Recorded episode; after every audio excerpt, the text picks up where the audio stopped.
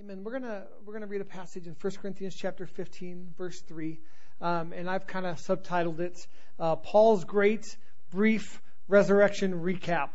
It's just this wonderful little recap that Paul does uh, of the resurrection. So let's read that together.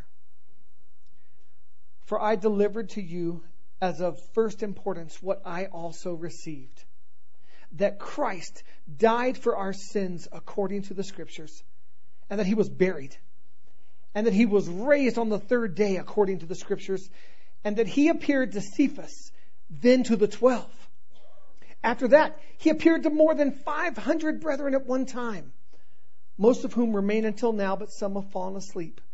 Then he appeared to James, then to all the apostles, and last of all, as to one untimely born, he appeared to me also.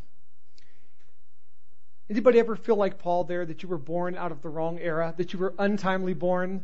You know, maybe oh, I should have been, you know, born in the 50s. I would have really loved the 50s. And for all of you who weren't young in the 80s, I apologize because the 80s were awesome.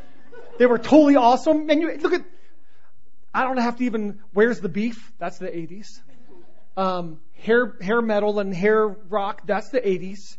You know, some really good R&B was the 80s um, the invention of the like like the planets was the, I'm just kidding that wasn't, that wasn't the 80s that was long before but the 80s were really good. But I love I laugh at that statement. Paul's you know recounting who Jesus appeared to and then he's like and then for one untimely born you know he appeared to me. And what Paul's expressing is he he didn't get to encounter the Jesus who walked and taught and shared and perform the miracles. But the Jesus that Paul encountered, and Jesus did reveal himself to Paul, but it was the resurrected Jesus. It was the resurrected, glorified King of Kings. It was the resurrected Jesus that if you look on the on all the accounts of the resurrection, people who were his closest followers and who loved him dearly didn't recognize him. Didn't recognize him. There was such a transformation that took place. The glorified, risen Savior that he wasn't even recognized. He had to tell people, It's me. Or call them by name, and then they recognized him. This Jesus appeared to Paul. There's some big declarations made in this scripture that we need to we need to state and agree upon. Number one, that we sin. Paul starts off with this. For Christ died for our sins. Number one, we sin. Number two, that Christ was strong enough to deal with our sin. That Christ was strong enough to deal with our sin. Number three, that he was stronger than death and he raised from the dead. He raised from the dead. That he was stronger than death and raised from the dead. And number four, that he didn't hide from people after the resurrection, but appeared to many even after his ascension. Why is that important? Number one, I love the fact that God, that, that, Jesus didn't just appear to a select handful of followers after the resurrection. Because how easy would it have been at that point to go, well, sure, they're going to say that. Uh, yeah. They stole his body, and of course they're going to say they saw him. But he appeared to hundreds, and not just hundreds. There are writings, uh, Jewish writings, of Jesus appearing to, to Jewish leaders saying, I just want you to see that I'm risen. See who it is. There's a, a book, uh, Josephus. I like calling it Josephus because it sounds better. Josephus. The book of Josephus sounds like it's from the South, but I'm pretty sure it's Josephus. Um, but uh, that's one of those writings. It was a Jewish leader that Jesus appeared to after the resurrection. Jesus isn't hiding himself from us. He is not hiding himself. He is to be found by those who are searching for him. I want to read uh, just an excerpt from a book that I'm reading called Raised Doubting the Resurrection. It's just a, a short, uh, 70 page book, um, and uh, it's written by Jonathan Dodson. I want to read this. If you doubt the resurrection, I'm glad. Because anything worth believing has to be worth questioning. But don't let your questions slip away unanswered. Isn't that good? Don't let your questions slip away unanswered. Don't reduce your doubts to a state of unsettled cynicism. Wrestle with your doubts. Find answers. If you call yourself a believer and a skeptic, don't settle for pat proofs. Don't settle for emotional experiences or duty driven religion. Keep asking questions. Those who haven't questioned their faith can become easily doctrinaire, even detached from the everyday struggle of faith. Whether you are a skeptic, believer, or somewhere in between, press into your faith or push into your doubt. Question your faith and question your doubts. Determine good reasons for believing or not believing in the resurrection of Jesus Christ. If he really did defeat death, it changes everything. Doubt well, and you can walk away from skepticism, cynicism, or blind faith into perceptive belief, intellectual security, and deeper commitment. I want to tell you, God is not threatened by your doubting because He knows who He is. He's not afraid of your doubts. He's not afraid of your questioning because He knows who He is. And He knows this He will use all things to draw us to Him. The Holy Spirit is here right now to, to bring us into all truth of our Lord and Savior Jesus Christ. I love what this says. Hey, have doubts, but, but don't stop there. Wrestle with them. Seek truth. God doesn't mind our doubting, but our doubts cannot be the end point. Our doubting must be followed by searching. Matthew, Mark, Luke, and John, the writers of the Gospels, tell us that Jesus predicted his death and his resurrection years before it occurred. He knew it was coming and he embraced it. He knew it was coming. He knew it was prophesied. He knew that's what he was there for. And he didn't run from it. He embraced it. I want to give an outline of events of what led up to the cruci- crucifixion and resurrection of Jesus.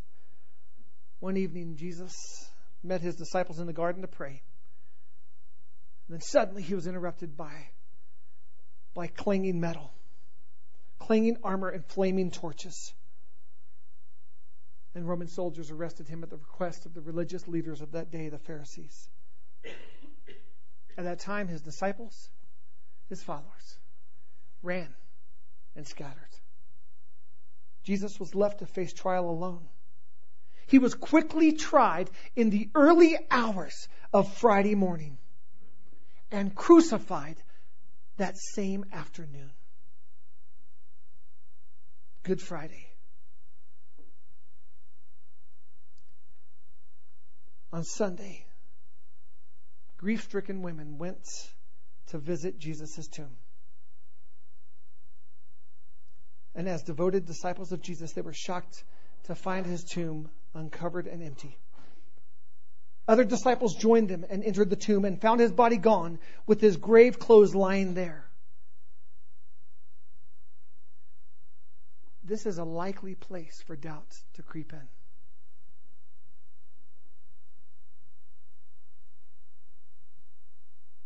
We look at their responses. And their responses were not faith filled responses, but responses of doubt. Where, what have you done with my, what have you done with my Lord?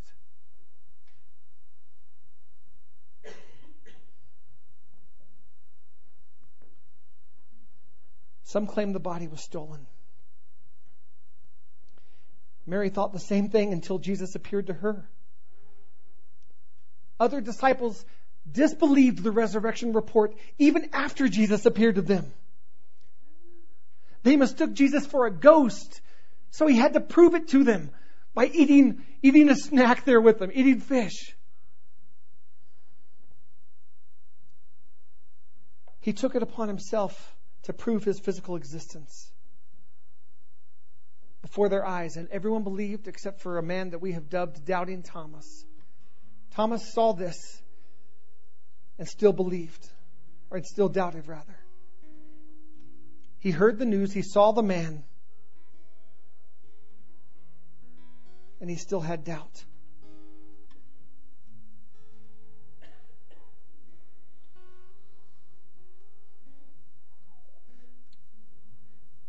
If Jesus really is God and he's standing there before you, and all that you've exhibited is doubt, all that you've communicated and expressed is doubt, what would you think his response would be?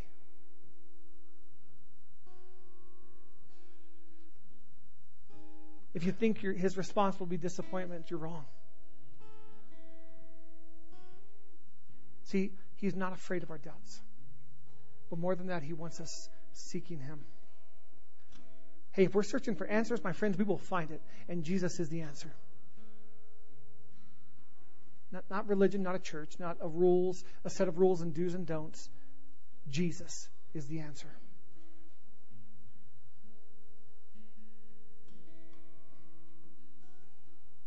What did Jesus do with Thomas? He entertained his doubts. He invited Thomas to press his hands to his tender crucifixion wounds, charging him, Do not disbelieve, but believe. Don't disbelieve, believe.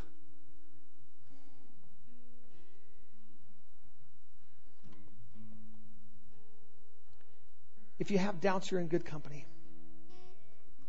Because even his closest and most devout followers doubted. At first. At first. But here's the good news Jesus is alive. And he is still in the business of revealing himself to people.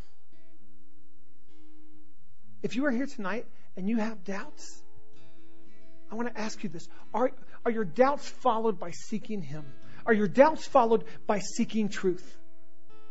Are you wrestling with the doubts or are you just cynical?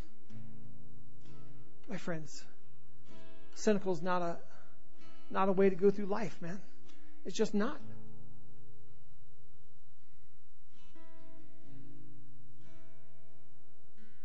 God is bigger than our doubts. Jesus is bigger than our doubts. See, I've got testimony I don't just have knowledge. I, have got some knowledge. I got, you know, a decent amount of knowledge. It's not about knowledge.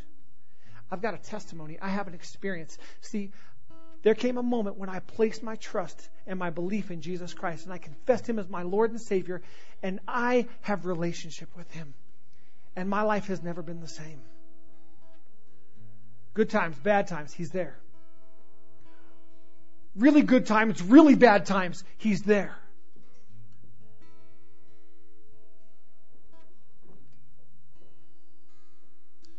To anyone who is skeptical and for those who are struggling with doubt, know this. Jesus is ready to receive our questions, and He's not threatened by them. And I don't know what your perception of Jesus is, but He ain't some weak, skinny white guy on a cross. Okay? And he's not afraid of, of our questions because he knows who he is. And he knows that once we know who he is, those doubts will be gone and our lives will be changed. Once we know who he is, we walk in a freedom because we know who he is. And more than that, we find ourselves going, because I know who you are, I find myself in you. I want to bear the name of Christ. But, my friends, it's, it's not enough just to doubt. Call out to Him.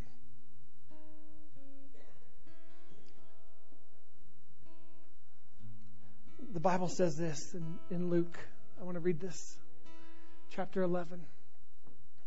So I say to you, ask and it will be given to you.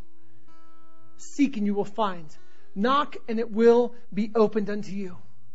For everyone who asks, receive. And he who seeks, finds. And to him who knocks, it will be opened. If I told you that on the other side of that door, which is closed right now, on the other side of that door was, was great riches, something that you hold valuable. Or better yet, on the other side of that door is peace, that no matter what circumstance you're going to walk through, you won't be shaken. Circumstances won't shake you. There'll be a peace in your life. What if I told you on the other side of that door was a joy? That even in the midst of difficulties, you wouldn't be consumed by heaviness, but you would just have this knowing that you were being held, you were being sustained. If I told you that a light on the other side of that door, there's not a person in this room that would knock and knock and knock and pound and pound and pound until that door was opened. Friends, let's not be any less tenacious in grabbing the goodness and the grace that God has for us. If you're here tonight and you've given your life to Christ, then celebrate. You are His. But if you are here tonight and you've never placed your trust in Jesus and you have doubts, I want you to know God ain't, He ain't angry at you. He's not turned away from you. And He's not threatened by your doubts. He is bigger than that. But my encouragement to you is this don't let it end with the doubts. Knock, seek, call out. I promise you this. I will make you this promise because I know who He is. If you say, Lord, reveal yourself to me. If you love me like the, the guy with the wonderful shirt on that Saturday night stood up there and said, then reveal yourself to me. If you love me, you gotta let me know. I promise you this. If you, if you pray that prayer, He will do it. He will, I mean, period. There's no doubt in my mind. Ain't no pressure on me, but I guarantee it. I mean, that's, I mean, there's nothing I have to guarantee. I mean, but it's true. He's real. He loves you and He wants to reveal Himself to you.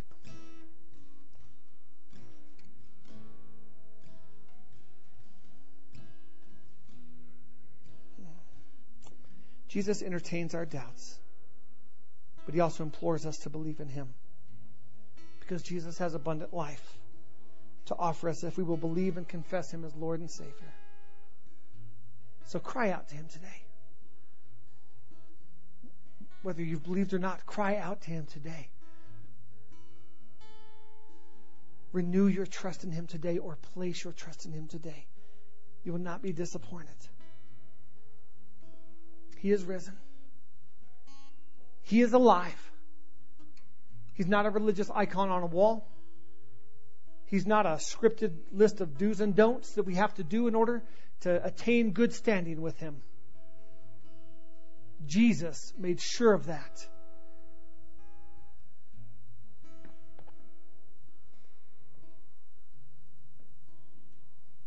I know I did it earlier in the service, but quite honestly, there's there's nothing more important tonight than if there's someone here that's ready to give their lives to, to Christ, if they're ready to proclaim their trust in God. So I want to give that opportunity again. So I want to do it a little different than the first time. If we can all close our eyes. But please just stay locked into me just for a second. This won't take long. If you're here tonight and you believe that Jesus loves you and that He does have a plan for you, and despite maybe false teaching and despite religious upbringing or despite hardships, you, you know that it's true. You know that it's true that He loves you and that His plan for you is great. And, and if you're ready to confess Him as Lord and Savior. You're ready to confess Him and say, I'm ready to bear His name, to call out on the name of Jesus and be named by Him. If that's you, I just want you to slip up your hand and lock your eyes. This, my eyes are open, everyone else is closed. If that's you, I just want to know it that God has done something in your life and you are you're declaring this night, I place my trust in Him. Just lock eyes with me and raise their hand. Is there anybody?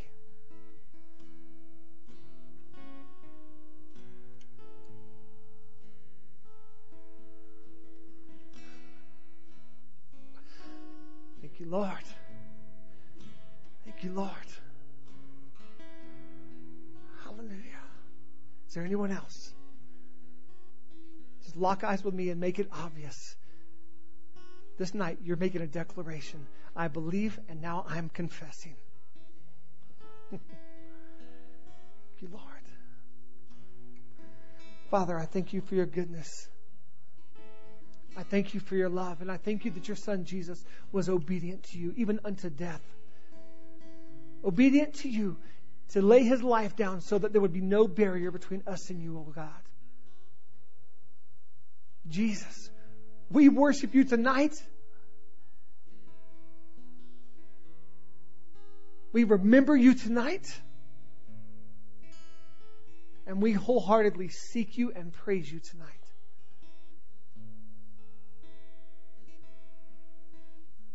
Lord, I thank you for my brother, Lord, that his this night made that declaration that he placed his trust in you and makes you Lord of his life. He believes. Thank you, Lord. Father, I thank you for every individual in this place tonight. And I just speak your blessing over everyone. Lord, I thank you for every marriage in this place. And Lord, I just speak blessings over every marriage in here, Lord God. Let, let passions and communications and friendship and trust be stirred and renewed tonight in every marriage, Lord God. Lord, I pray for every child in this place tonight. Lord, I thank you for your love and your plan for them. And I just speak blessing, Lord. Jesus, you are awesome. There is none like you. And you are mighty. And you are victorious. And we believe in you. In Jesus' name, amen.